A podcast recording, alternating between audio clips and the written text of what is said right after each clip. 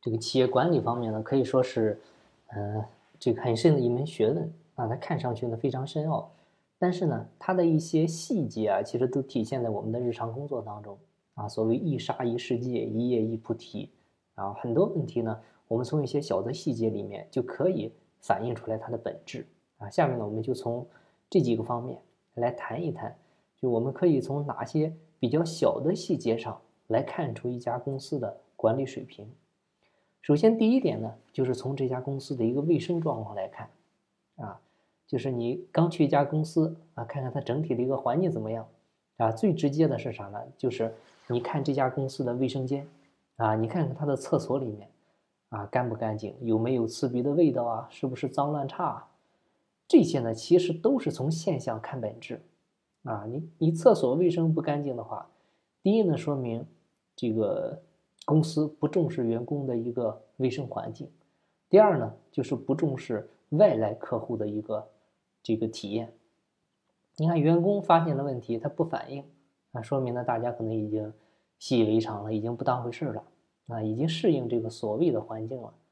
那如果反映了问题，领导层不重视，那说明我们管理层的工作呢没有做到位，你缺少一个从下到上啊良好反馈，并有这个。有效回馈机制的这么一个机制，啊，如果老板也没有觉察到问题，就说明公司内部管理呢确实是非常混乱啊，从上到下，从下到上，到上它是不流畅的。很简单的，就是你说谁愿意在一个环境这么差的地方工作呢？啊，他即便在这工作了，啊，他就怎么才会认真工作呢？怎么会愿意在这用心的工作呢？啊，我想这种环境下，大家想的都是天天等着下班这个点儿一到。啊，就逃离这里，啊，就就赶快去走，对吧？他工作他怎么能够做好呢？那你说这个卫生怎么才会让员工重视呢？或者让卫生负责人来重视呢？那第一点呢，就是要做到透明化监督，就所有人都可以提建议和意见，而且呢，这个管理层必须要针对于每一个意见和建议都做反馈并给结果。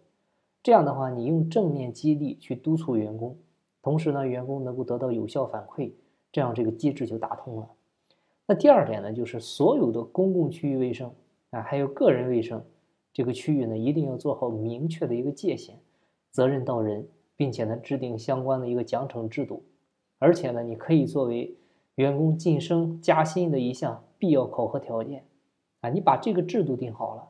这个硬性实施了，你看看有没有效果？就是我们知道，员工干的呢，他永远是。老板要检查的事，永远是跟自己收入挂钩的事，而不是老板希望他做的事。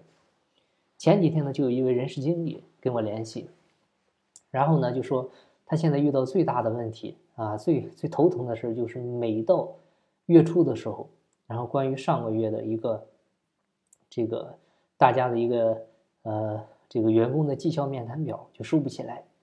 收不起来的话呢，是影响他绩效的。他的绩效考核有一项就是收收集齐，然后所有员工的绩效面谈表。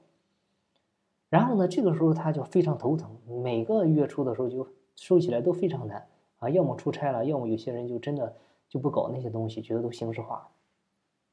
我就给他支了一招，哪一招呢？就是让所有人的收入啊跟绩效面谈挂钩，并不是说你考核这一项，而是啥呢？你如果说想发工资。发工资的前提是你要先交上绩效面谈表，就这么简单。所以我们明白，员工干的永远是跟他收入挂钩的事，永远是老板要检查的事。然后第二点呢，就是从开会啊这个小细节可以看出管理水平。因为我们之前前面音频提到过，啊，怎么利用罗伯特议事规则来进行开会，相关的内容呢，大家也可以找到之前的音频再听一下。就如果这家公司开会，就是叽叽喳喳，你一言我一语啊，或者就是相反的，老板一言堂，说明呢大家不会开会，说明我们的管理是有漏洞的。而且呢，从这个会议记录做的好不好，我们也可以反映出很多问题，比如记录不规范的，会议记录保管不到位的，会后决议执行不到位啊，这些都是问题。还有的呢，从会议记录里面能看出一事多议或者只议不决的，那这样的企业问问题是更加严重。那最明显的就是工作效率不高，工作呢拖沓推诿。第三点就是从员工习惯来看管理，啊，因为我们知道思想它指引着个人的行为，你这个行为坚持时间长了，它才能形成习惯，习惯呢又跟人的心态啊息息相关，那心态呢又决定命运，所以我们企业可以说是培养人命运的学校，啊，培养员工养成良好的职业习惯，这个可以当做企业的基本使命。员工良好习惯的一个养成跟企业文化的形成呢，它都是同步的。所以呢，企业要坚持把制度在某段时间之内固定化啊，就当员工这个习惯养成了，那剩下的就好做了。你可以做好前期的铺垫。我们企业必须跟员工一块儿努力的坚持下去，因为企业文化这个东西呢，它绝非一朝一夕就能够成功的啊！你要在工作中，我们要锻炼员工的耐性啊。锻炼毅力啊，啊，同时呢，也要不停的去寻找激情啊，鼓励大家创新啊，提倡群策群力啊，就把这些好行为都延续下去，这样就会形成习惯，然后 把这些都纳入到我们的日常管理当中去，去推行就好了。因为这样的企业才会逐渐的形成凝聚力，那企业文化呢，它也才能够有条不紊的啊去成长。